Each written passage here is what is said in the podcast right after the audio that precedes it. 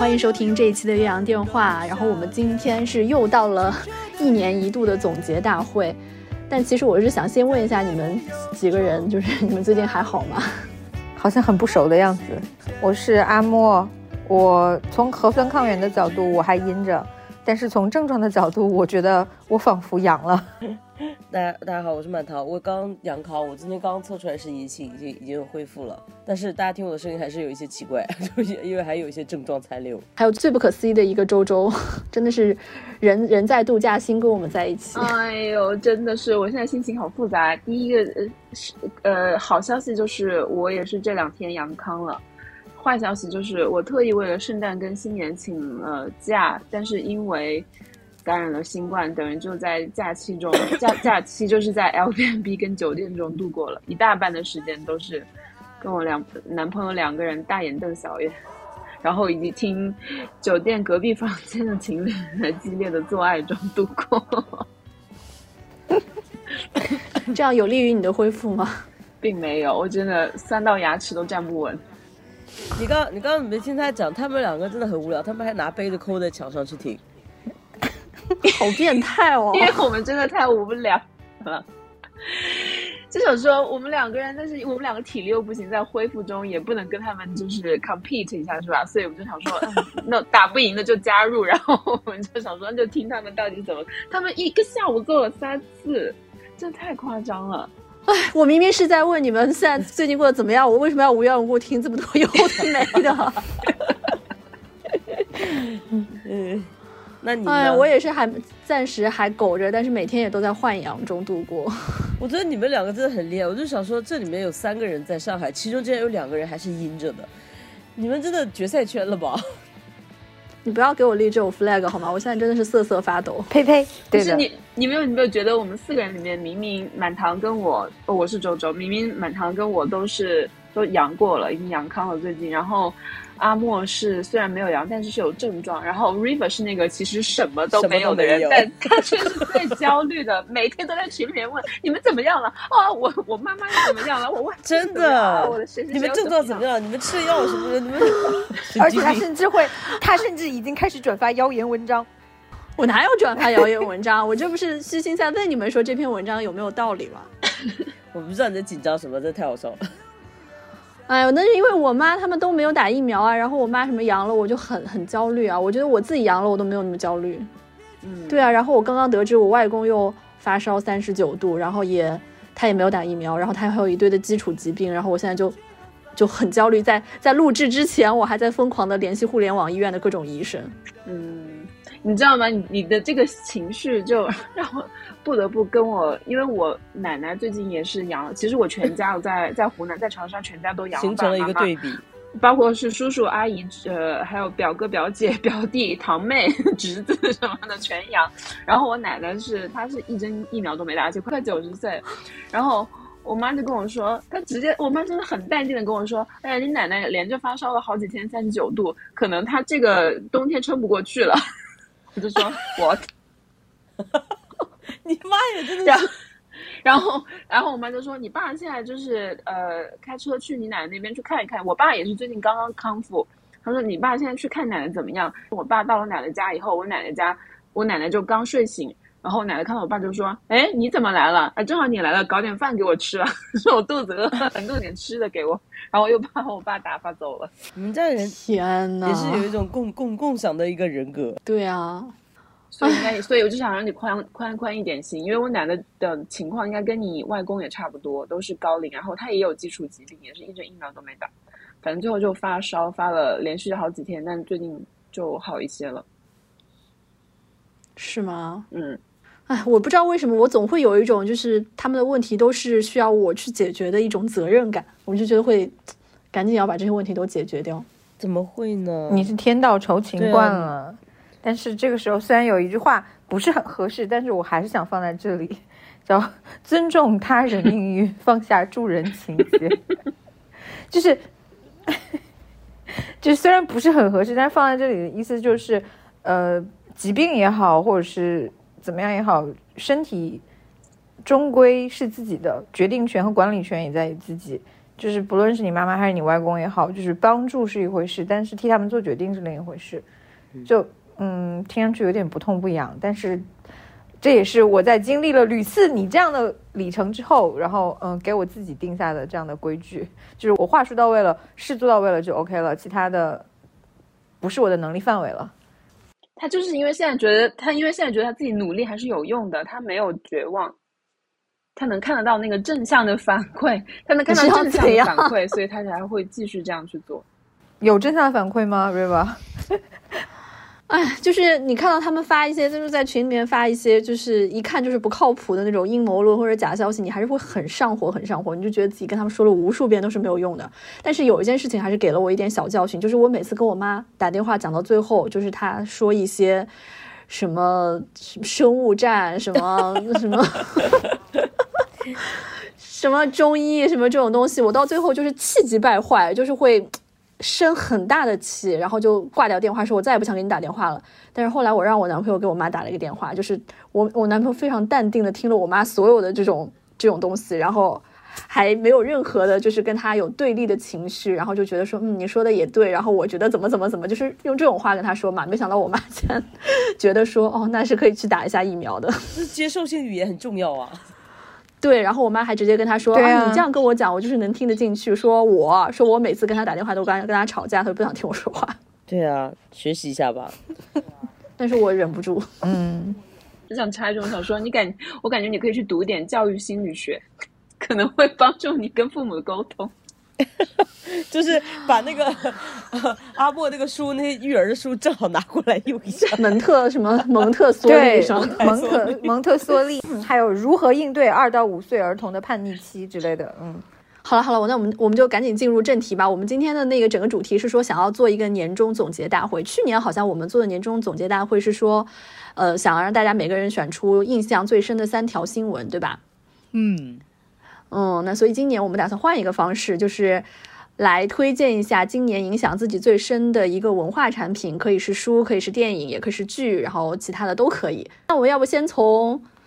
电影开始说？好，嗯，满堂先来吧。电影啊，电影是我的一个备选项，哎，你们有主推的吗？你们可以先说。对对对，电影也不是我的选项，你们有主推的可以先说。我也没有。这说明今年的电影真的太烂了。OK，因为刚才明明就说有都可以有，这可以有，但是就是呃，可以但没必要。对，就是硬要说的话可以说，但是没有什么热情，对，并没有什么热情。那我们要不，那我们就先说剧吧。好的，剧的话，我应该会跟你们有一个很大的区别，因为我是就是推的是韩剧，想必你们都没有在关注韩剧吧？没有，没有。嗯，完全没有，因为那个呃，今年有很多时间都在家里面，然后你就会发现韩剧是怎么说呢，产能最强的吧，应该是他们是大概每个月都会有一个新剧在上，然后就隔几个月基本上都可以有还能看的那样的剧上来，所以我就看韩剧比较多。然后我要推荐的这个就叫做《我们的蓝调》，我们的蔚蓝也有这样叫的，就是这个名字非常的奇怪，但是我看了一下阵容，所以我就看了一下。这个阵容有那个李秉宪，这你们应该认识吧？认识啊。这个申敏儿，你们知道吗？知道，这都是上个世纪的。对，然后就 感觉像是一些金宇彬啊什么的，然后还有演那个《寄生虫》里面那个管家的那个人，他是就是大主角。那个那个那个老太太，就是就是管家的时候，她是个老太太，但她本人其实好像没有那么大年龄。然后她在这里面大概演一个，就是大概我估计四十岁四十多岁的一个女的。然后这个剧就是非常的怎么讲，很平淡，就是也不是平淡，就是讲很生活化的一个剧，就是是我本人会喜欢的一个剧。每一集是一个单元剧，然后里面有很多的亲情、友情、爱情，类似于这样的事情，而且都是非常的。就很适合我们这个年纪人看，我觉得年轻一点人可能还还没办法，就是体会它。就是到了我们这个年，因为他讲的是一些中年人的事情，我就觉得嗯很不错。而且我觉得他对于很多的那个就是情感的把握是很很细腻也很真实的。就是我举个例子，哎，可以剧透吗？是不是不能剧透？可以剧透啊，没事的，可以啊。因为我觉得我们也不会去看。你 说，你们真的，我刚想说你们真的一定要去看，结果你们就说我不会去看，好气人。就是说，这个女主是一个长不是很好看的女生，然后她小时候就有一个长得好看的女生的同学，他们俩是好朋友，然后他们就一直到现在都一直是以最好的朋友自居。但是呢，这个好看的这个同学就一直对他呼来唤去，甚至有一次就是说，我现在在首尔，我就是有一个很很不行了，然后你能过来吗？然后他就从那个济州岛开车还是什么乱七八糟，坐了很长时间车，就是赶过去。赶过去以后，结果这个女的是在家里面开 party，然后就跟他其他人说，我有一个朋友，我现在叫他，他都会立刻从济州岛过来。然后他就真的过来了，然后这个女的就非常的生气，但是她并没有跟他闹掰，而是在日记里面就是继续去就是去写，就是心底先给他扣分扣分扣分，然后在背地里面觉得他不好，但是表面上是装作没事情的，然后一直到这个好看的这个女同学最后发现了这件事情，我觉得就是很真实，里面的很多情绪都是一些普通人会有的，所以我就是很喜欢看，因为也很符合我今年的一个心境，我今年整个就是非常的。平淡，是还有生活化。今年，今年非常荡气回肠吧？你怎么会平淡呢？我就是因为在这种环境下，所以我就会把注意力更放在就是小的事情上面，所以我就会对小的事情有更多的感触。嗯，佩服你这种稳定的心智。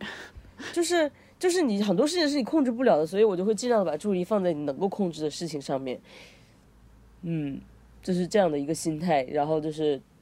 也也也可以，也可以过得好，去寻找一些新的乐趣，这样。好的，关于满堂推荐这部剧，你们有什么想问的问题吗？过，你们真的很讨厌，这真的很好看啊！气死我了。不是，我是呃，首先声明，我不是针对你，我是针对所有的韩剧。就是我现在对韩剧有一种，日剧也是一样的，或者说除了。英美剧之外的所有剧对我来说都是一样的，需要我放下手机认认真真看字幕。就是我觉得我现在是缺乏这种放下手机、安安静静的、聚精会神的盯着另外的一种语言的文化产品的能力。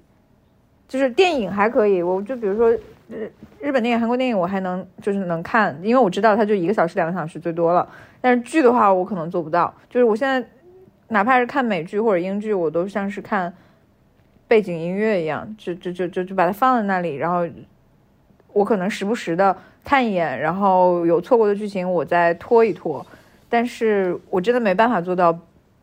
百分百全全神贯注，所以我觉得短期内我也没有办法全神全神贯注，所以我就说过我不会看的。你该不会待会儿要给大家推荐霸总广播剧吧？呃，我倒是想，但是我感觉，嗯，我们也不会去听的。再见。那好呀，那就接着阿莫说吧，来来说说看你你你推荐的剧。嗯，提醒我了，搞得我真的想推荐一两部霸总广播剧呢。哼，那我那我宁愿去看满堂推荐的。真的，这什么东西啊？莫名其妙那些话语，我不听，我不听。啊，没有啦。其实我要推荐的东西跟电影有一点点关系，就是呃，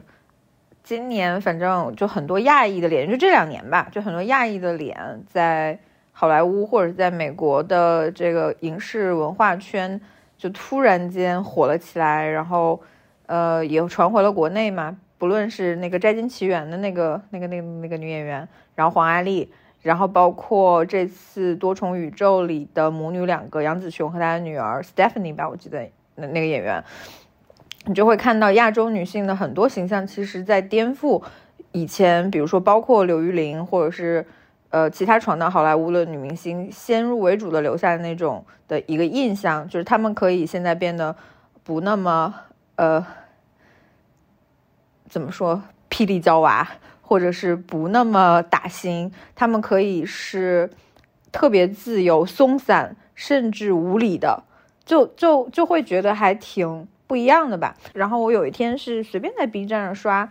然后突然刷到了赵牡丹的单口喜剧，就说这个名字，大家会觉得是谁呀？但是看到脸，我相信你们所有的人都能一眼认出他来，他是《欲望都市》里面某一季的那个小助理。那个亚裔脸的那个很大饼脸的那个助理，然后也是《美女上错上错身》里面的那个丑角，然后几乎是在很多的美剧里面都是打酱油的，然后也是在很多的喜剧里面永远是饰演前台或者是律师助理，或者是一个打工仔的那样的一个形象。然后他的那个单口，他是韩裔的是吧？对他好像是韩裔的，但是他整个人好像也没有说非常避讳自己的这个亚裔的这个呃刻板印象，反而他是会在他的这个单口里面就完全放飞，颠覆了所有，就是你越让我刻，你越刻板印象我，我就越刻板印象我自己，就是真的是就用魔法打败魔法。然后让我觉得 非常意外的一点就是。他在他的单口里面致敬了 John Rivers，就是那个那个非常毒舌的美国单口老太太，就是呃麦瑟尔夫人，就是以她为原型写的那个 John Rivers。然后他在他的单口里面说，那个他是他的领路人，然后也也说了一段比较煽情的话，因为 John Rivers 几年前已经去世了嘛。然后 我主要是被呃要推荐这个，是因为。我觉得亚洲女性不放在放眼的全世界来讲，我觉得亚洲女性给自己的枷锁都太多了。我们太需要一些这些勇敢的打破自己的枷锁，甚至说我把这些枷锁锁回我的自己身上，然后我再当面给你拆开，或者说给你吃下去的那 那那种女性角色了。然后她她也是非常黄暴，就尺度绝对不亚于不亚于黄阿丽。他也非常的反对那些虚假和浮夸的那些东西吧。然后我记得比较有印象的一个段落，就是他说，虽然他也参加一些公益，但是他觉得很多就是参与公益的人都是作秀嘛。然后甚至有些时候发出的言论让人匪夷所思。比如说，他有一次是去帮助那个无家可归的女性，然后他就在推特上面征集一些棉条，结果评论里面就有那种键盘侠过来说。棉条对啊，我我用英语说到这里说，tampons are bad for vaginas，然后他就直接回复说，homeless are bad for vaginas，无家可归才是就是真正的对女性的器官不好，就是就是类似这样的一些非常聪明又很犀利的桥段，让我觉得还挺不一样的吧，就是非常推荐给大家，在这样的年份，尤其是在。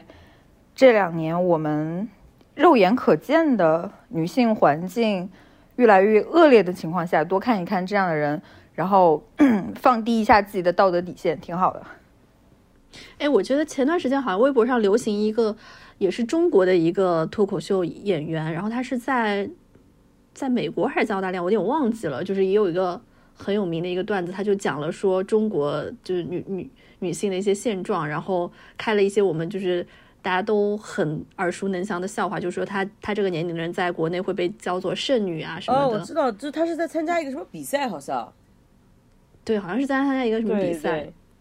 然后就她说出这个话的时候，就全场的那个观众和评委都倒吸一口凉气，觉得很 很不可思议，居然会这样说什么的。但是其实我们这边都已经很习惯了嘛。对。是的呀，尤其是今年脱口秀大会，你真的是越看越失望，然后。包括思文或者杨笠他们的好多，就是你看成品的时候，你就明显的感知到肯定是被剪过的，就是剪成七零八碎的那个样子。然后我真的是属于那种报复性观看，所以我把那个呃那个 Hannah Gatsby 也重新看了一遍，John Rivers 也重新看了一遍。然后我觉得，反正从他们身上再获取一些不要脸的力量，挺好的。我今年脱口秀大会都后面就是都没有在都没有看到最后，呃，我看到最后好像是只剩下一个鸟鸟吧，对对对，但是鸟对，但是呃，虽然鸟鸟鸟文本里面我觉得还是有很多想表达的东西，但是就是已经隐晦到不能再隐晦了，最后只剩下他这么一个。嗯，其实你们不觉得周周很适合去讲脱口秀吗？超级，他不是去讲过的吗？我希望他讲过，我对他的我对他未来的期望就是能成为一个脱口秀演员。而而且是多余，对多余的，而且是，那我不行，我已经认识到我没有那个最重要的做脱口秀演员的一个最重要的一点就是你要缺爱，你需要获得，就是你要有一个非常，你快闭嘴吧你，是真的，你要 desperate enough，然后你才会想要在舞台上获得别人的关注与爱。你如果你的生活中并没有到那样的一个绝望的时刻的话，你不会想去讲脱口秀的。真的，又觉得说嗯我在生活中，对，你会觉得在生活中跟朋友们开开玩笑就好了，我干嘛要犯犯得着就是要那样去剖析自己，嗯，然后把自己淋漓尽致的这样子，就是那个什么鲜鲜血淋漓的剖析自己，然后站在舞台上，这样把自己打开，然后让观众去笑，以获得观众对我的认可。我觉得我还没有到那么绝望。哪有这么夸张啊？你好正能量哦！不过我真真觉得这是他正能量吗就是周周说，对周周周说的很对，就是好多脱口秀演员，尤其是我刚说的赵牡丹也好，还有另外几个，一个欧阳万成，还有黄阿丽的助理，一个男的长头发的，他今年也出自己的网飞专场了。就基本上你可以确定，所有的人都是要靠药物 活下去的，就是精神类药物。这么夸张啊？然后呃，对，然后还有一个女生叫什么我忘了，我那天也看是个白人女生，她也是就是什么成年以后被确诊先是多动症，后来发现是双向，就是然后她她整半场里面是把自己双向这个事情当做一个笑话来讲的。然后我在那想那，你们觉得哎，这个 desperate 就是是针对女脱口秀演员呢，还是说男女都是需要 desperate 呢？女的可能更要 desperate 点，男的的可能都要，我觉得是都要的。但是女对女的可能更需要勇气。呃男呃女的是需要足够的绝望和足够的勇气，男的是需要足够的绝望和足够的 ego 就可以了。那男的天生就有啊。哪有这么夸张？我觉得大家只要就是想把欢乐洒满人间就可以了。你以为你是李雪琴啊？对，我觉得就可以了。但是你没有，我觉得把欢乐洒满人间的，可能就容易走向就是二人转那种艺术形式。可能就会变贾玲儿，就是 对，我也觉得是。我觉得好笑的脱口秀真的让你觉得好笑的，它一定是有点苦的、酸的东西在里面。是因为它的内核还是一些不高兴的事情。对，因为如果你的底色真的就是像蜜糖色一样的话，你很容易就让人觉得你这个人很乏味，你就是为了搞笑而搞笑。就是是对于我自己来说，我会觉得说我说的这些东西就是为了强行让别人去笑，就觉得不好笑啊。那为什么硬要让站在上面去说呢？好像没这个必对，要。所以我刚刚说的几个专场里面，基本上都是铺满了地狱笑话。然后你发现你自己能对这些地狱笑话笑得出来的时候，其实就是你对人生中那些一筹莫展的问题无解，但是你突然发现，哎，这个演员跟你一样无解的那些刹那，就是关于呃纳粹的、关于犹太人的、关于残疾人的那些笑话，你发自内心的能共情的笑出来，而不是嘲笑，是共情而不是嘲笑，你就会发现，哦，原来我们可以这样，嗯，一筹莫展的笑着。嗯，那接下来我来推荐吧。我今年看的印象比较深的剧，你们应该都看过吧？就是《白莲花度假村》。我就知道你会推这个。对，因为前面之前看的都其实已经 有点忘了，这个是我最新看的，我就想到这个了。然后因为我是第一季和第二季连看的嘛，所以就是、就感觉还还是比较新鲜的。就是尤其我是觉得它作为第二季出的，很难得的是，我觉得它是比第一季拍的好的。对，对，推荐它是因为我觉得很难得看一部剧的时候，你能看出一点文学性来，就是它的整个就包括片头的那种设计、拍摄的方法，然后他那个讲的那个故事，你都是觉得有一种那种文人的讽刺在里面。是有一点点卡服的感觉在。对对对，然后就是你你会觉得说他明显就感觉到这个导演或者这个编剧，他就是自己就是在讽刺自己这个阶级的人，他所以就是自己骂自己人骂自己人就骂的特别狠嘛，就特别的准。我真的是，我看完第一季的时候，我就当时在猜，想说我没有查任何的资料，我想说这个导演或者是这个编剧一定是一个，首先他肯定是个白人，很有可能是个男性，应该是一个可能是七零后或者是八零后，我当时自己就瞎猜的，然后很有可能呢，他就是可能大学读的是文学啊或者社会学啊，就是肯定不是理工的这种，嗯嗯嗯学术背景不，是。嗯，肯定不是。嗯然后多半呢，很有可能他的自己的家庭背景是中产的。嗯结果后来查出来，差不多就是这样子。包括他本人 也是一个同性恋。哦，你们更喜欢第一季还是第二季啊？我肯定更喜欢第二季，我觉得第二季更丰富一些。第一季它就是为了冲突而冲突设计的那些人和角色，还有他们在人生中的不同阶段，有点太刻意了。嗯，我觉得我被第二季更刺一点，就是我感觉第二季很多都是在指着我的脑门嘛。啊？为什么？不是，我就看到一些我很讨厌的角色的时候，其实会发现，就是上身上有很多我自己的不好的地方啊。就比如说那个女律师 Harper，Harper，对我就特别讨厌这个角色。你有没有看豆瓣小组评论？没有看，怎么了？我 说他啥？我我大概看这部剧没没有怎么生气，我看评论看得很生气，就是很多人是真心实意的在骂小助理和 Harper，然后最重要的是他们是在骂他俩丑，说他们俩凭什么能拥有，啊？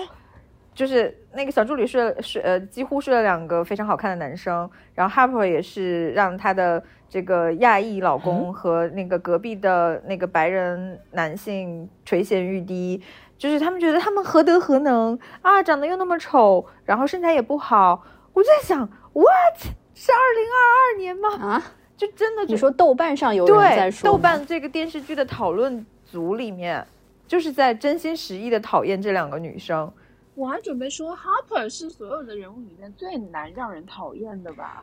我觉得我我也讨厌他的某些，但是我会发现我讨厌他那一部分，完全就是我讨厌自己的那一部分。我觉得像 Cameron 跟他老婆叫什么 Daphne 这样的人，对嗯 Harper 这样的人其实心里是有畏惧的，他们心里是知道像 Harper 这样的人是看不起他们的。对，所以我甚至觉得 Cameron 也好，或者他老婆也好，他们对于这一对夫妻的接近也好，除了商业上目的之外，就有一种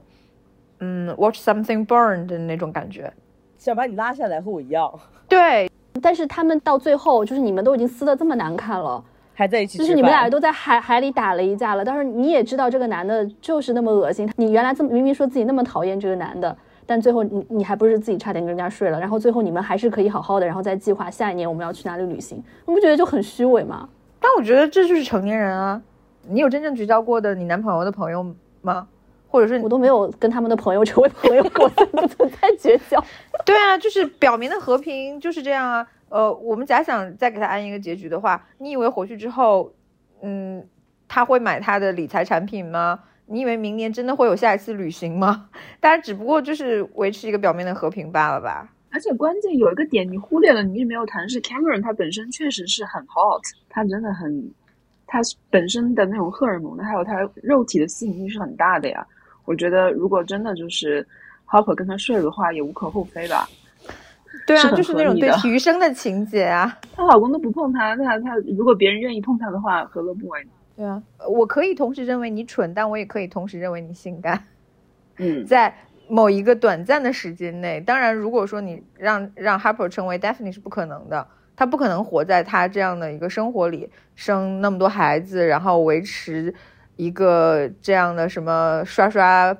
Facebook 看到有需要帮助的小孩，就是给他兜一一笔钱。我觉得 Harper 做不成这样的太太。对，所以我有的时候就在想，就是你活成 Harper 真的会比活成 Daphne 更更幸福一些吗？就是我是觉得，至少从这个剧里面看起来，我是觉得 Daphne 的人生挺好的呀。当然很好了，他的人生当然很好，因为他有健身教练啊。关键是 River，你现在说这个好像你现在有的选一样。我觉得你人生已经到了这个关口，你不可能 从一个轨道完全转到另外一个轨一个轨道上去了，你不可能成为那个 Daphne 了。就算另外一个更幸福又怎么样了？你又不能成为他，那个不是你啊！你是不是你觉得这个角色很可恶？是觉得部分的把自己带入到他里面去了？就是你会觉得你跟他在一起，你会很压抑啊。就比如说，就是那一个 condom 的那个事情嘛，嗯，他已经解释了这么多遍了，那就不是就不是嘛。就是为什么一直要揪着这么一个点不放呢？我就觉得很难受，看的。可是就是会不相信这种解释啊。我也是在这里觉得他有点讨厌，其他地方我我也没有感觉到你们说的，就觉得这个人很别扭。嗯，就这个人，他既既想让自己的老公是一个跟 Cameron 不一样的人，但同时他又极度不信任自己的老公，觉得她老公迟早也会变成跟 Cameron 一样。对，就很别扭，然后就觉得她老公嗯压力会很大。不是，是因为镜头给了你们她老公的确没有睡的那一面，但如果说不给你，对，这个也说得好。如果你有一天没在家，然后你回来以后发现，就那天晚上就是你伴侣一个人在家，然后你回来以后发现 沙发上也有一个 打开的避孕套，然后你问他，他说：“哦，没有没有，就是我朋友在那胡闹。”你会相信啊？鬼才信吧！就是啊，可是他们两个之前塑造的就是两个人对方就就是非常信任对方，然后无话不说这样的一个关系啊。但对啊结果这个事情立刻就嗯，我觉得他们这个嗯基础就是理论基础就是错误的，怎么可能两个人无话不说，一点谎言都没有？我就就是觉得，就是你的你的理论，你的理论就是说，哦，我要无条件的相信他，因为他无条件的对我坦诚，跟你的人之常情就是感性上去说，这怎么可能呢？就发生了矛盾。那我们现在来说一下，你觉得全剧里面最好的人是哪一个？就是你没没有讨厌的。嗯，其实我并没有讨厌任何人，这个剧里面 可能可以在每个人身上都发现我自己吧。满堂你呢？你你你最喜欢或者你最不讨厌的人是谁我最不？讨厌的是那个就是长头发的那个妓女，就是要当歌手的妓女。我觉得她很很好啊，很追求自己的梦想，然后 而且也很善良啊。还以为你要说你也可以，我可以，你们够了，这个请不要把这个梗留到二零二三年。好啦，也可以。我其实不太喜欢这小小助理的，我可以理解他，但是他们这一类角色的人，让我最看不惯的就是他完全没有任何的主动性，他就是完全的随波逐流，嗯然后谁把他推到这儿了，他就也就就去哪儿了，然后推到那一边了，他就去那一边了，就是这样子，完全就是跟着局势而走的。对啊，他就是对现状很不满意，但同时自己也不付出任何努力去改变现状。对，然后这个种让我就会让我觉得看得很无力。然后他他加上第一季的两个那两个女生，大学女生，给我印象也是非常深刻的。我会让我觉得这个导演的功力实在是非常强，我觉得就是是优于可能其他的这些拍这一类型剧的很多导演跟编剧的，实在是太入木三分了。那两个大学女孩就是坐在泳池边读的都是一些 代表最先进文化的一些书，然后说的话都是一套一套的，他们的性别理论，然后这种呃殖民主义的理论，全都是一套一套，比谁都说的溜。反驳起来就是跟他们的上一辈的父母辈反驳起来，都是让父母辈无话可说。但是真正在实践起来的时候，却是完全不离地的，就是他们是给自己建造了一个好像一个理论世界一样，但是他却不关注具体的某一个人的情绪、情感和命运。然后最后的话，就两个人其实都是可以说是被真实的生活打了一巴掌。好呀，那我们继续周周你的剧。嗯，我今年的剧，我今年其实看了很多剧。我们刚刚在说电影的时候，就感觉好像一部都说不出来。我觉得是因为看的剧太多了，就已经没有时间，没有那么多时间去看电影了。让我觉得质量最高的，除了 River 推荐的《白莲花》以外，还有一个就是《黑袍纠察队》The Boys。啊，今年应该是第三季，实在是太好看了，很过瘾。满堂你也在看吧？这个 对，因为我本来就是喜欢看 漫威以及就是类似这一些 系列的东西，但漫威现在真的太差了，然后就只能看一些反过来的东西。对他说这句话意思就是因为你知道，你们知道我是万漫威万年黑嘛，然后这个黑袍纠察队嗯它的这个剧情，它就是所有的一切都是漫威的反面的世界，它的像是一个镜像世界，它都是一一对应，但是每一个都是反面。就是比如说美国漫威有美国队长，那他在这个黑袍纠察队里面就有一个 Homeland 基本是叫 Homeland，叫祖国人 Homeland，他就是一个可以说是川普化的美国队长。你能想象吗？如果川普当了美国队长，会是？我 我看了第一季、第二季，我觉得我跟满堂的，呃，我跟介于你们俩之间，就是我也很讨厌漫威，但是有一些就是这种你又不不得不去看，就是或者说惯性会推着你看，但是你看到《黑袍纠察队》第一季、第二季出来的时候，就特别惊喜，就终于有人把我脑子里那些暗黑的东西拍出来的那种感觉。就是你你你自己平时可能有一些反超英的想法，或者反霸权的一些想法，但是你没有办法具象化。黑袍就是把你所有的那些，呃，看漫威时候的邪恶弹幕就给具象化了，真的。然后不仅具象化，还血腥化，对，特别过瘾。我天，非常血腥。就是你的那个视觉的冲击，其实我觉得比漫威要大多了。漫威就是一一些嗯机器人嘛，不，他们他们那叫机器人，不是就超级英雄打来打去，肉搏啊什么的，轰轰轰这样子。可是黑袍纠察队它是真的有一些器官，很多器官，而且是把人跑碎之类的。对呀、然后比如说其中有一个最我觉得非常有非常具有创意或者是想象力的，就是其中它里面的有一个超级英雄是，它可以无限缩小，然后他把自己的身体无限缩小，这就给很有想象力，我只能说，他就获得了一种超能力是什么呢？因为他好像是他就是参加他们那个在这个剧里面的超级英雄很喜欢参加参加银趴，他把自己无限缩小，然后进入到另外一个人的生殖器官里面，然后在另外一个人的生殖器官里面窜来窜去，然后给另外一个人提供这个快感。我觉得他蛮有想象力，是真的，就是还有那个跟章鱼，我觉得其实也蛮现实的，就是说你在一个真实的人性的世界，当这些本来他们其实本来都是。人，他们本来都是普通人，但是后来在各种各样情况下成为了超级英雄，但他们的人性那一面还在的时候，然后他们怎么去驾驭自己的超级英雄的能力，有很多的时候，大部分的时候，他都可能会走向一个极端极端坏的那一面，他会利用自己的能力做非常非常坏的事情。然后到了第三季，我觉得又更暗黑了一点，就是那些想着就是这个黑袍纠察队这一群人，他们是想着要去消灭这些超英的人，他们为了打败超英超级英雄，他们自己也成为了超级英雄，因为他们觉得自己作为普通人类的能力不够，他就只能也给自己注射那个什么什么那种东西，然后自己也成为超级英雄，这样才能去跟他们所憎恶的超级英雄做斗争。就是感觉挺飞的这个剧，真的，我爽的确实看着很。我甚至有一度怀疑，我想说，这个剧是不是背后有那个 马丁·希克塞斯在背后助力啊？对，就是这种感觉，就是我让你们骂我，我就把你们最爱的那个超级英雄、最爱的漫威，我全都撕碎了，然后我就是撕个稀巴碎给你们看，能最坏的境界到底是怎么样？但你刚刚讲那个点，我我觉得是蛮有意思的，就是当真的你获得了一个巨大的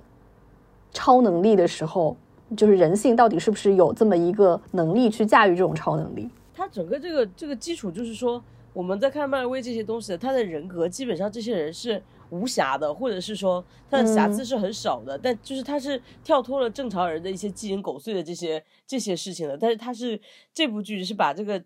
人正常的七零狗碎这些七情六欲，然后再加上他的超能力会变成什么样子，都呈现出来，就是非常的真实，感觉可能就 如果真的超能力开始蔓延的话，可能就是这么一个情况。好的，那以上的这些剧就是我们今年觉得印象最深的几部剧，推荐给大家，大家可以去看一下。那我们再来推荐一部大家就是今年看了印象最深的书，嗯，还是满堂先说。我可以推荐大家一本小书，就是非常的。微小，然后我是就是在年头的时候上班上班的路上可以看的一本书，叫做《旅行之墓》，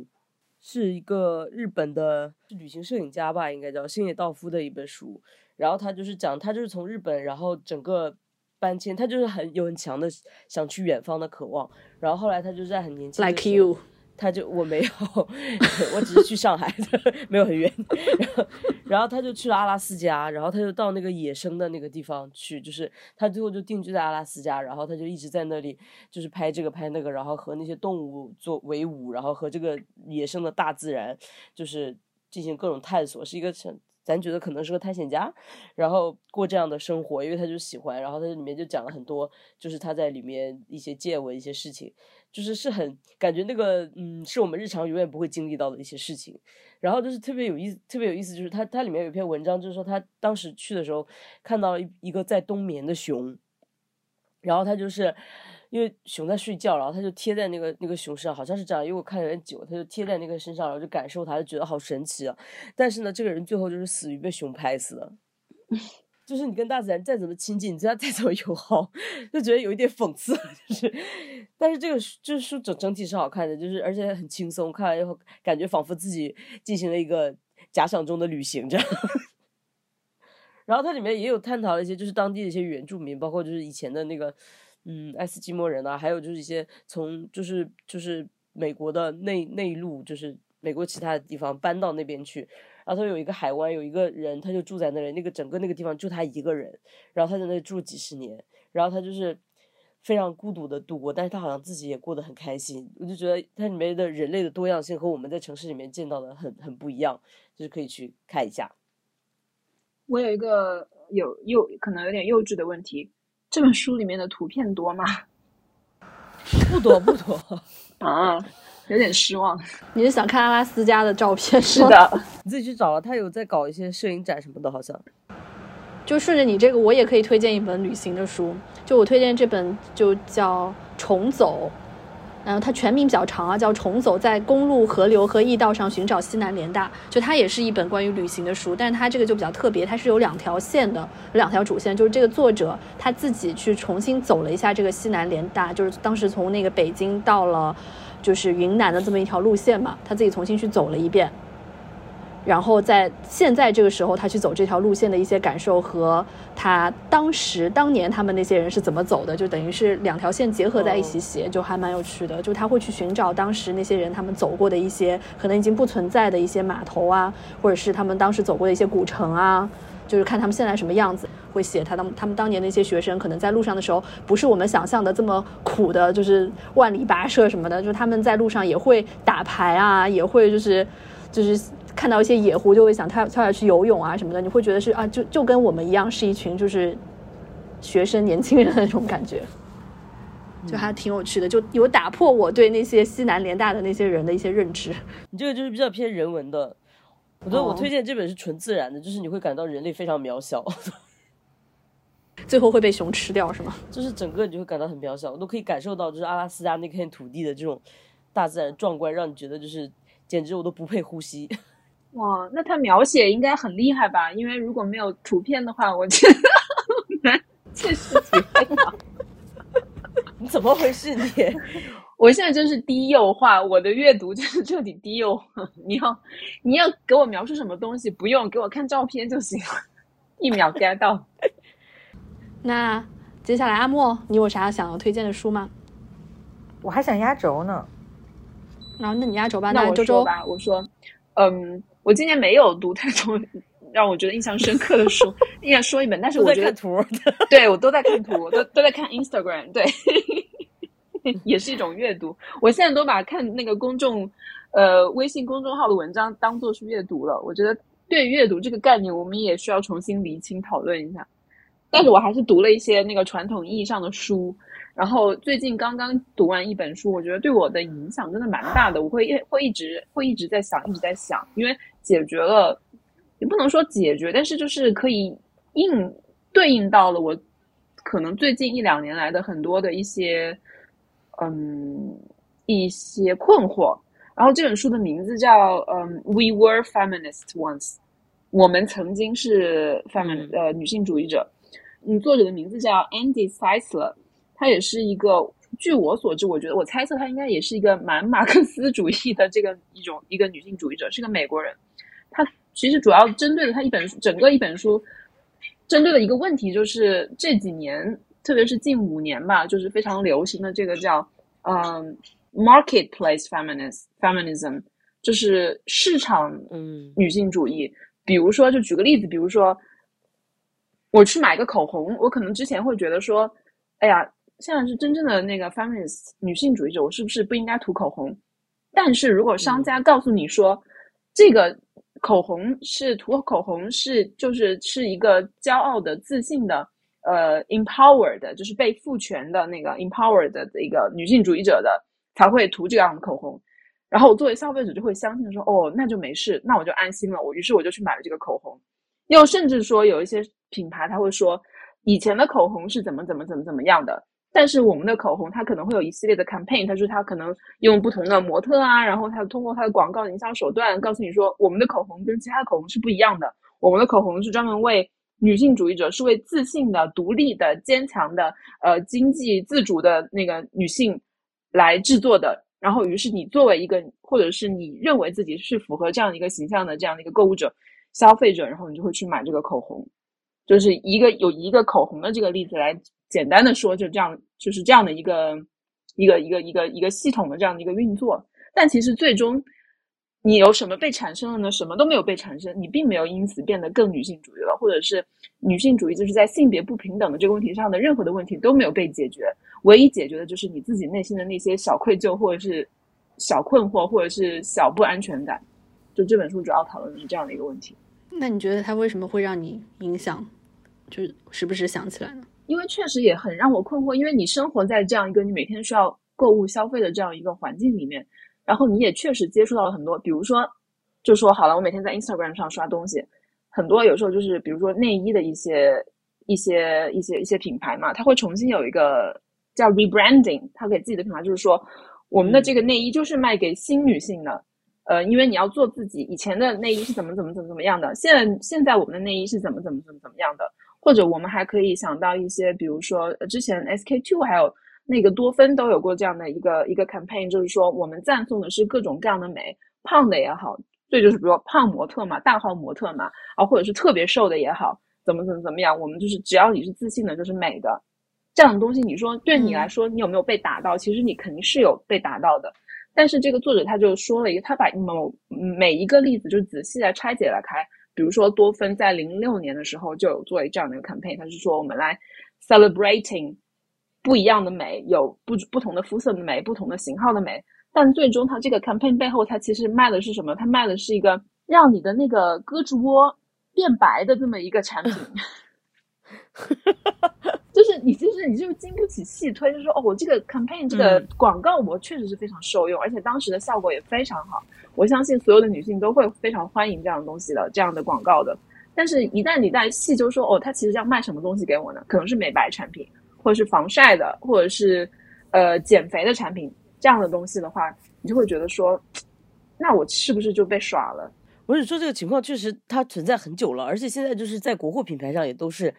呃，以这样的一个面目，因为大家现在在国内的这个营销也是，就是因为你都是要赚女生的钱嘛，比如特别是化妆品、护肤品这类的，然后他也是会主打这种东西。比如我之前好像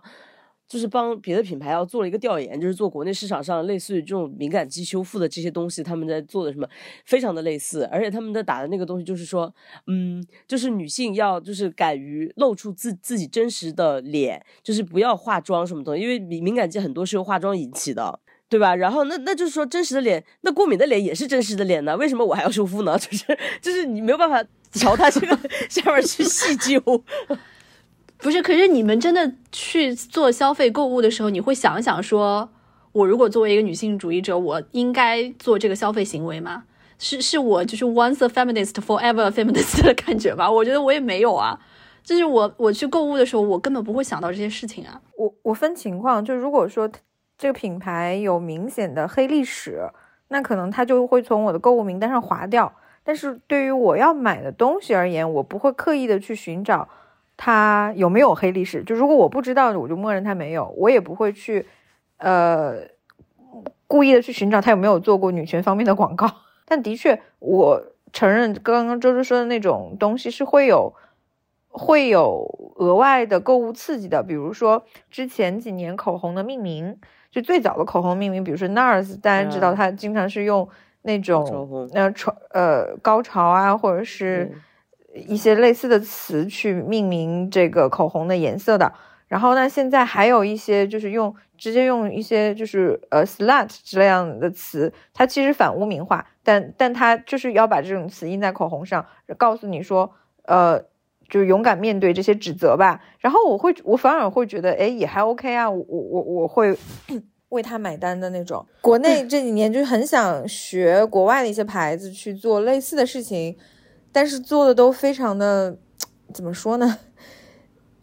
就是你还不如不做的一种感觉吧，是有一点这样的感觉。就就比如说有一年那个。美宝莲好像是在纽约第五大道做了一个不同颜色的那个粉底液的一个广告，我记得还蛮震撼的。然后我前几天是看到国内有一个内衣品牌做了一个广告，就意思是说你所有身材的女生都要爱自己，就是大概是周周说的那一套话语。然后请了小码、中码、大码所有的女生，但是她们的小腹全都是平的。所有就不论是小码、中码、大码的女生，她们的腹部全部都是一马平川。我想说，真正的女生，如果不是真的一天在健身房泡两个小时的话，她们是不会拥有那样的腹部的。就是你都已经找了一个大码的模特了，但是你让她拥有了一个一马平川的腹部，所以我也不会买那个品牌的内衣，我会觉得很虚伪。是，然后我怎么？猜我没有对这个作者做太多的研究去调查什么，但我猜他应该是个马克思主义者，因为他整本书其实都是在批判这样的一种消费主义。他最终就是告诉你的，就是这样的消费，它可能可以让你获得一些愉悦，但是它的副作用或者是更大的消极作用，就是让每一个想要做 feminist 的女性，她最终都变成了只是一个消费者，或者是潜在的一个目标消费者。就是这个市场，你想通过购买这购买这个行为来行使，比如说你的嗯 empowerment 嘛，而且他也特别他还调侃了 empowerment 这个这个词，就是赋权。我们中文世界里面好像现在越来越用多的用到这个词，就是赋予的赋赋权。我记得当时写论文的时候也特别喜欢用这个词，然后他就说，其实这个词已经被用烂了，就是什么事情都可以是赋权的。比如说，我穿高跟鞋也可以是父权的；我涂大红色的口红、鲜红的口红也可以是父权的；然后我穿的很少也可以是父权的；我跳钢管舞也可以是父权的；我在家当全职妈妈也可以是父权的。那你告诉我，到底什么不是父权的？一切都在于你怎么想。对，就是这个意思。就是当这个市场就是它已经无所不能的把所有的东西都贴上了父权这个标签的话，那就是那等于就是告诉你，那它没有什么东西是不父权，也就是说没有什么东西是父权的了，就把一切都抹平了。就以以及还有另外一个词，我觉得它也是非常的，就它非常尖酸。它就是说，比如还有一个词，就是现在的这个商家还有女性主义者特别喜欢用到，就是选择，就是说，呃，性别平等不不是性别平等，是选择。他说，女性主义就是为了让女人，呃，可以选择做任何的事情。我觉得这句话我们应该也都很熟悉了嘛。就之前好像，我记得我跟 River 跟我们还之前有过一些小小的争执，好像也是因为往期的一一一些节目的录制什么的。我觉得我们有过在群里有过小小的争执，就是说女性就是可以做她任何想做的事情。我觉得这句话听起来是没有什么可指摘的，是对的。嗯，但是当每个人都说，但这句话它不等于说一个女人不论她选择做什么都是女性主义的。但我觉得这两个概念现在就有点混淆，就好像说，如果一个女的，我选择去在家里呃做全职妈妈，我不去工作，那我也是女性主义者，因为是我自己这样选择的。但真的是这样吗？你有没有考虑到，如果就是越来越多的女性，她选择她毕业以后，她可能读了硕士，读了博士，她最终选择在家里做全职妈妈的话，会不会影响到那个学府那个学术机构，她以后就可能不会把更多的奖学金倾向于给女性了？因为它的意义在哪里呢？就是我给了你这么多奖学金，跟你的这个教育的这个倾斜，但最终我培养出来的这么一个人，他确实回家做全职妈妈。那我为什么还要？就如果这个这个倾向越来越大的话，全职妈越来越多的话，会不会影响到接下来的这个教育的资源的倾斜？没有，我是觉得就是你，你从整体上去考虑这个事情是可以理解的。就是你从一个教育资源的分配上面，你会觉得说把这个事情分配给全职妈妈是浪费或者怎么样。但是我没有办法，就是用这一套东西去要求一个一个个个体的人，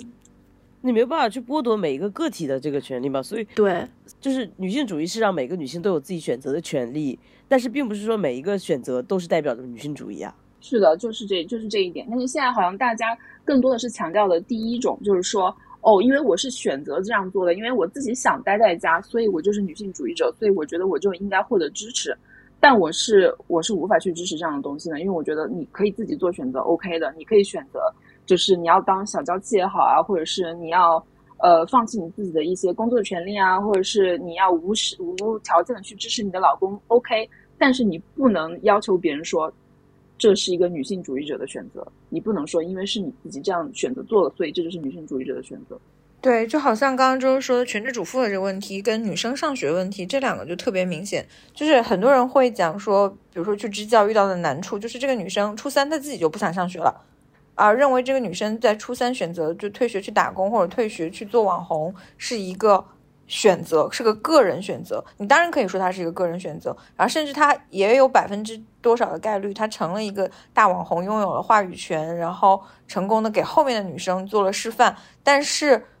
她并不一定可以百分百的被称为是一个女性主义的选择。如果把他们的这种，比如说我自己选择退学，或者说没有人给我支持，我也不去，呃，想要争取更多的。机会，我就是这样被动放弃的选择，也叫一种父权的话，那这个真的就就非常刺伤了，我觉得女权主义者的心了。嗯，有点像《白莲花》里面的那个达芙妮的那种 精神胜利的感觉。嗯，这本书还蛮有意思的，因为也不是很长，可以不知道有没有中文的简体版，但这个名字本身我就觉得还蛮。吸引人的这个标题就叫 "We were feminists once"。好呀，我觉得感兴趣的朋友们也可以去看一下这本书。那接下来我来推荐吧？好的。嗯，我想推荐的一本书也是今年看了印象比较深，它是不是今年我不太确定哦，是刘瑜的叫《可能性的艺术：比较政治学三十讲》。就是我看这本书之前，其实我是已经听过他的这个播客，但是因为我觉得听好像其实你听过几遍就忘了嘛。然后，所以后面他出了这本书之后，我就买了。因为我现在在做的一个节目，它其实也是有比较政治学的视角在的，所以我会动不动就想说，拿这个上面去拿这个上面的一些比较的视野去要求自己写这个我我自己节目的提纲什么的。虽然我自己现在做的这个节目的这个立场哦，整个 完全就跟他是其实可以算作是两个阵营的吧，但是我就是还蛮享受这种拉扯的感觉的，就是我用。那样一种视角去做我自己的节目，但其实有的时候产生的那种效果是还蛮不错的。就他这本书叫《可能性的艺术》，他这句话其实是贝斯曼的一句话，就是政治是可能性的艺术。他有说他为什么要用这个东西当标题，就是因为他觉得说他通过艺术这个词表达了一个政治的力量，然后又通过可能性去表达了政治的限度。然后它里面讲的有一点我觉得还挺有意思的，就是说什么叫做有有洞察力，就是你把熟悉的事物给陌生化了。就是你把一个你原来生活中可能很熟悉的一个东西，本来应该画上一个句号的东西，你把它打成一个问号。就它里面举了一个例例子，就是说他从小到大的时候，他听到比如说“坦白从宽，抗拒从严”这句话，他觉得没有任何问题嘛，就是坦白其实才是好的，抗拒就是你会得到更严厉的处罚嘛。但是他说，等到他长大了，他去听到了一句话，就是你有保持沉默的权利，但是你每一句话都会变成呈堂证供，就是那个嗯。米兰达警告嘛，对，然后他一下子就觉得被击中了，就是因为他从来都不知道说啊，原来保持沉默也是可以视作一种权利，不是一定要坦白从宽、抗拒从严的。嗯，就是他会觉得说，我把一些很很熟悉的东西，我都都去打一个问号。再比如说，就是他从小到大就是在北京生活嘛，他就觉得城市就应该是安全的。嗯。直到他有一天，就是他后来他有越来越多其他国家的朋友，然后来到北京之后，跟他说了一句话，就说：“哎，我觉得北京是一个很安全，是我生活过最安全的城市。”他才突然意识到说：“哦，原来在其他人的心目中，城市不一定代表安全。”就这种这种观察的视角，我觉得其实有的时候我在自己的生活中也会慢慢的去训练，就是你觉得很很平常的东西，是不是可以打一个问号？就它为什么会这个样子？把其他形形色色的国家都纳入我们的视野之后，你才可能建建立一个比较丰富、比较完整的参照系来对照这个现实。包括就是，我觉得他这本书还有一个点我比较喜欢的，就是因为我们国内的知识界好像特别关注欧美啊或者日本呐，就你只只关注一些发达国家的经验，就是你会觉得说啊，只有他们的这些经验才是有参考价值的嘛。但是他这本书就举了很多很多很多其他国家的例子，像是委内瑞拉呀、印度啊，然后非洲的很多国家，他都会把他的一些国家的那种形态来给你有一个比较好的一个梳理。所以我就觉得说，嗯，给了我自己一个比较好的一个视野，然后就是你可以在比较完整的体系里面去对照你现在今天自己现在发生的事情，我就觉得还挺有收获的。哎，我想起来是看理想上面，我当时确实买了那个一个播客，我觉得当时也是觉得收获挺大的，就。最直观的感受就是帮助了我在跟人家辩论或者是讨论的时候，提供了很多丰富鲜活的例子，就不再是以理论对理论了。你们可以去看一下。好的，好的，我们回去看一下。我会去看一下，因为我都说了，我今天的压轴就是因为我觉得我跟你，嗯，还还能很顺利的接上。呃，众所周知，我是一个愤青，而且又是一个被豆瓣禁言三十天的愤青。我的愤怒实在是无处发泄，然后我大概在上一次被禁言、被禁言的时候开始读一本书，就是如果你不能打败他，那么就加入他，叫《置身事内》啊。我明我男朋友在看这本书，对，就是呃，也是因为之前跟雪村我队友吵架，就是他认为我的愤怒太多了，他就会觉得你为什么这么愤怒，就是。然后我就会指责他，你为什么不愤怒？然后我们俩经常会在呃我愤怒的点和他不愤怒的点之间辩论，他就会很能从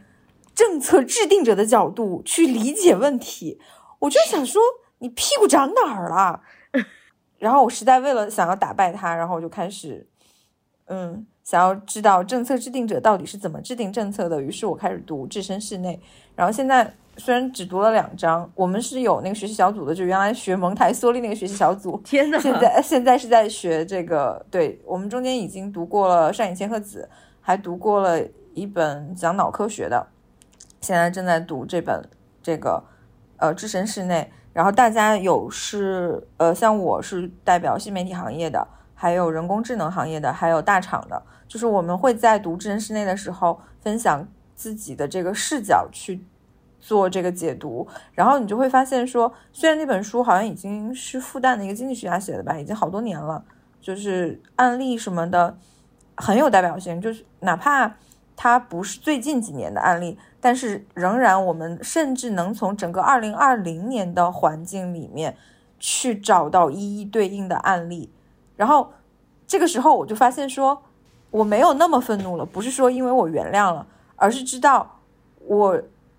我原来那些愤怒无处发泄的点在哪儿了。是你面对这样一个庞大的，然后又是依据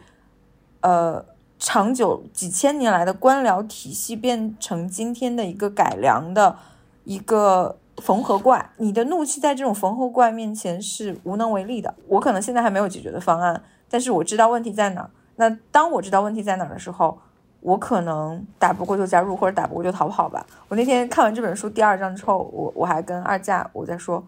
哎，我感觉我可以去写申论了。但是他们提善意的提醒我说，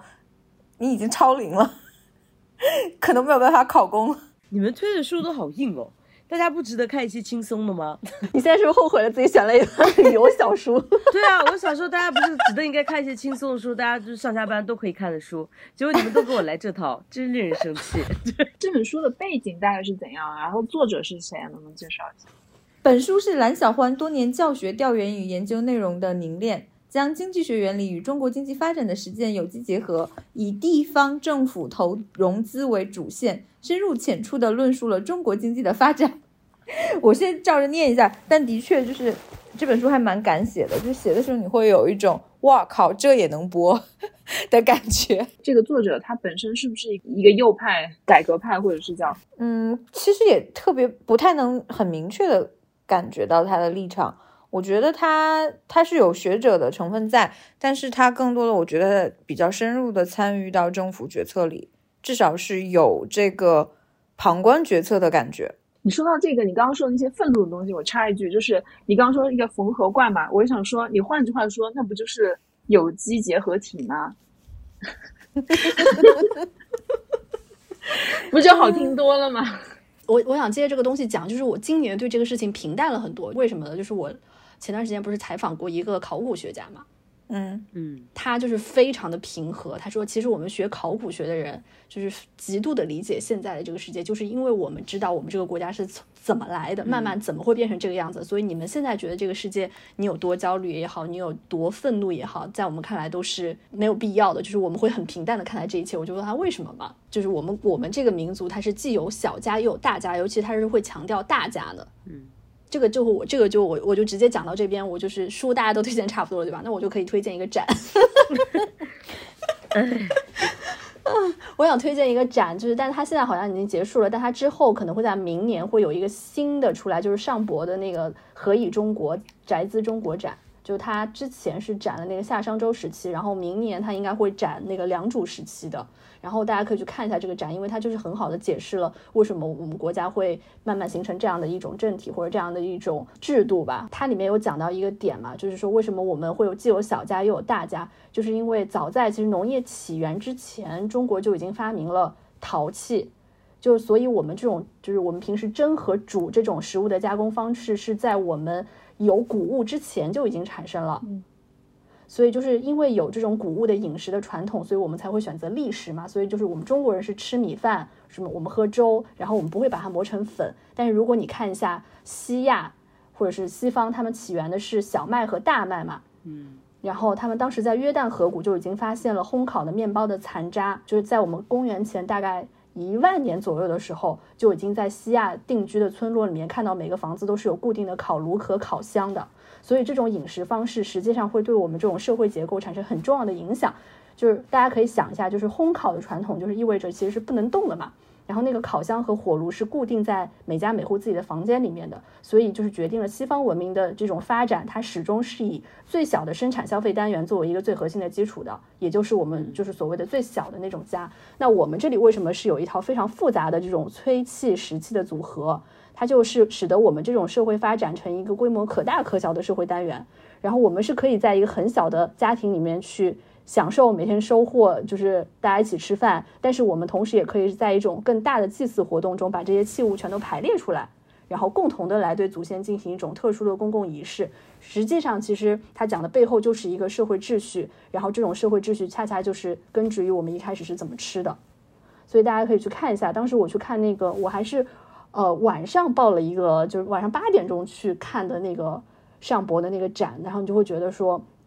从那个脉络，那个夏商周的那个脉络，慢慢的、慢慢的，你就会看到说啊，我们国家原来曾经是怎么样的遵从这种礼制，然后它是怎么样的很明确的，就是这样一个一个社会制度，怎么样的就是对一步步的统一的王权，你就是可以看到这种脉络。哦，这就是我推荐的一个展，大家明年可以去看一下。还挺好的，还能看展了。相信明年会有更多的展，你们都可以去。然后它里面讲的还有很多很比较有意思的点，就是说为什么我们很多中国人是乳糖不耐的嘛？嗯，我好想知道哦！哦天哪！他说就因为其实我们就最早的中国它是没有驯化那个牛和羊，我们只驯化了猪嘛。西方他们的当时就是最早驯化的就是牛跟羊。所以他们就是很早就开始喝牛奶，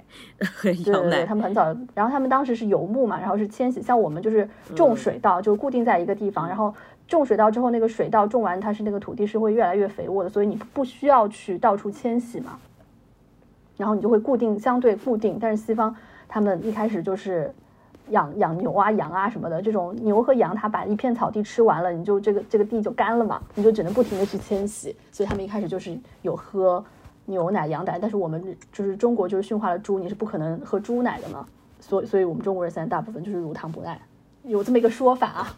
好了，我推荐了一个展，你们还有什么其他的文化产品想要在今年推荐给大家吗？没有人，任何人要推荐任何一部电影吗？太神奇了，我不得不说，电影已死。你们今年有去电影院看电影吗？我今年只去了一次哎，电影院。我也只去一次，零次。我解锁了新的看电影的。一种方式，就是因为我现在觉得很多好看的电影，现在电影院上映的肯定是当年最新的电影嘛。正如我们之前已经得出了结论，结论就是今年真的没有什么特别的电影是值得去电影院会让你觉得特别特别看的很过瘾的，就是呃精神感官跟精神上同时获得愉悦的，我觉得很少。院线电影啊没有。然后呢，我就解锁了一个新的功能，就是。我去看那种纯粹的感官刺激的时候，我就把自己要不就喝点酒，然后要不就有就是，嗯，懂了，有个那个什么嗨起来，让自己嗨起来，对，嗨起来，没有虎狼之词啊。比如说去看那个，嗯，《壮志凌云二》，就是汤姆·克鲁斯的那个，今年夏天大热，全球大热的一那个，就是好国内没有引进，而且它评分很高哎，我也没有很懂它。评分是蛮高的，因为他就是什么，他在这个类型做到了极致，他是做的最棒的，就是连我这种人，那也是也不得不服。看完就说哦，还是不得不服，不得不服。它里面的那种城府的这个意识形态的东西啊，就是非常的城府，然后也毫无新意。但是他能在这个领域做到极致，做到最棒，就还是佩服的。特别是汤阿汤哥超人一般的意志力，他是真的是他真的是去在。他不是去绿绿幕拍的，他是真的在飞机里面拍的。他是学了那个驾驶飞机，对对。然后我都能感受到他那个主角他坐在那个飞机里面的时候，那个窗户玻璃在震动啊，然后整个飞机在震动，我我感觉到好像就在我的脑子里面震动一样。然后我就想说，哇。可能这就是看这一类型电影的一个正确的方式，你就不要去想这个故事人物的逻辑是怎么样啊，他跟那个女的怎么又搞到一起，怎么又没搞到一起，他们到底是 那个就是毫无逻辑的一些东西，就是走走过场，就不用去看一些东西了，你就欣赏一些这些纯粹的把自己就是这个叫什么呢？也可以说是单于感官刺激的这样的一种观影方式，就不要带脑子，等于说是。后来去看《阿凡达二》的时候也是这样。不然那个故事真的就是乏善可陈吧？可以说是。满堂，你去看《阿凡达二》，你不是也这样觉得吗？就是，嗯，不去也后悔，去了也后悔，这样子一个这个观感。然后我想推荐的一个两两个，一个是一个纪录片，但它不是去年的，它是一五年的，叫做《攀登梅鲁峰》。梅鲁是哪两个字？梅鲁 哦，这是梅花的梅，鲁，山东那个鲁。哦，梅梅鲁山就是它是在印度北部的这个就是一个山，然后它是一个所有登山者心中的一个非常难以征服的一个圣地，然后它很很遥不可及，很难很难。然后他就是这个人就拍了一个，这个导演是金国威，哦，这个金国威就是拍那个徒手攀岩的那个人，嗯然后也拍了那个泰国洞穴救援，就是他就是搞这一类型，他就是讲他们这个小 team，然后他们是想要去攀这个呃梅鲁峰，然后攀了好几次，就是其实甚至甚至有一次是在差一百米就到顶的时候，就是放弃了，因为因为没有办法下来了。他们那个就是整个是非常精彩的，然后当中又隔了三年，他们当中有的人又又。又发生了大的事故，然后进行复健，然后什么又嗯又来又回来，又重新再征服这个这个东西。它很长，就更多的其实讲的是一个一个心路历程，就是一个一个攀登者这样的一个心路历程，他是每一步怎么去做选择，然后就走到哪里，他怎么不能放弃的当中，嗯就是是非常的激动人心的一个一个体育纪录片，很好看。然后另外呢，我想推荐一个综艺，就叫做《克拉克森的农场》。哦啊，我也超喜欢这个。对对对，我不知道你有没有看过，因为就是因为我在今年就对农业产生了兴趣，然后 然后我除了自己种植了一些之后，然后我就在看了这个这个片子，就是人家怎么运营一个农场。但是这个主要这个好笑就是在于说他这个人，因为他对这个农场就是一窍不通，然后他就一开始就说天呐，我可以这么做，我真是个天才。然后等他做完之后就是说靠，怎么赔成这样？然后就是就是每天一个破产小妙招。对对对，这个非常的好笑，我就觉得这个很值得推荐。就是我我总体来推荐，就是一些不到让大家想到一些 烦人的问题的一些一些作品。呃，我想要推荐一个，嗯，因为刚刚说了，今年发行的、今年出现的电影好像没有什么特别值得说的，但是我今年开始成为了一个呃电影播放平台的会员，然后每个月好像是扣十一欧左右的这个会员费。